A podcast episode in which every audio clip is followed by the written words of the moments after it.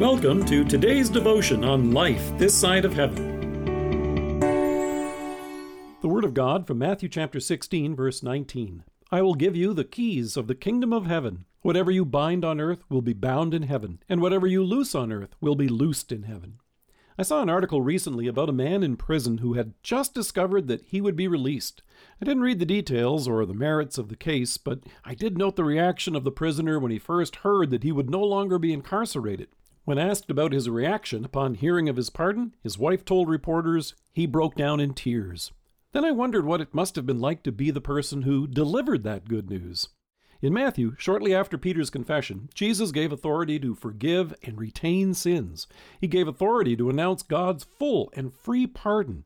In fact, he gave instruction that the sins of penitent sinners, those who are sorry for their sins and trust in Jesus Christ as their Savior, are to be forgiven. At the same time, however, the sins of impenitent sinners, those who are not sorry for their sins, are to be retained.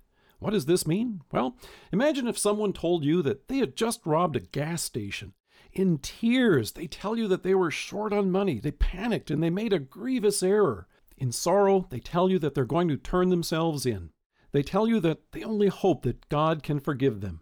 Crushed by their sins and recognizing their need for a Savior, the authority is then given to announce God's incredible news. As the prophet Nathan told David, the Lord has taken away your sin. You would probably want to go along with them to the authorities, and there may be civil punishments and legal restitution to be made. However, before God, that person has God's pardon. On the other hand, imagine if this played out a little differently. Imagine that the same person told you that they had just robbed a gas station However, instead of tears, they go on to tell you how great it is to have some pocket money, and they're going to knock off another station on the way home. You certainly couldn't say, Go in peace. No, in this case, it's incumbent that that person hear that apart from sorrow and repentance, that sin remains and the condemnation that comes with it. So, to whom has God given this authority? Here in Matthew, Jesus gave this authority to Peter as the spokesman of the disciples. However, it doesn't stop there. On Easter evening, Jesus appeared to the disciples. He showed them the wounds he sustained when he gave his life for us on the cross, and by which has accomplished our salvation. Then he said, As the Father has sent me, I am sending you. And with that he breathed on them and said, Receive the Holy Spirit. If you forgive anyone his sins, they are forgiven. If you do not forgive them, they are not forgiven. Here he's speaking to all the disciples, but it doesn't stop there.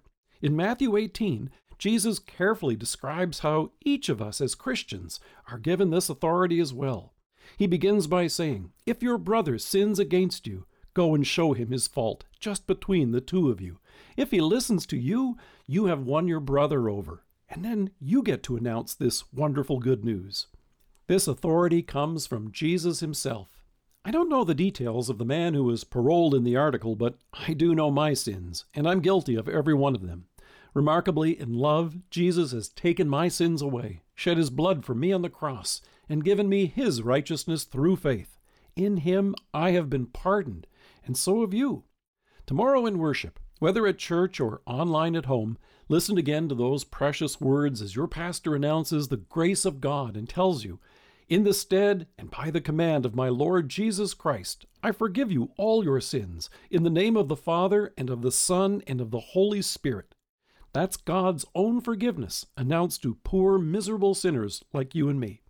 The door to heaven stands open. You have been declared innocent through faith in your Savior. You have God's pardon. Let us pray.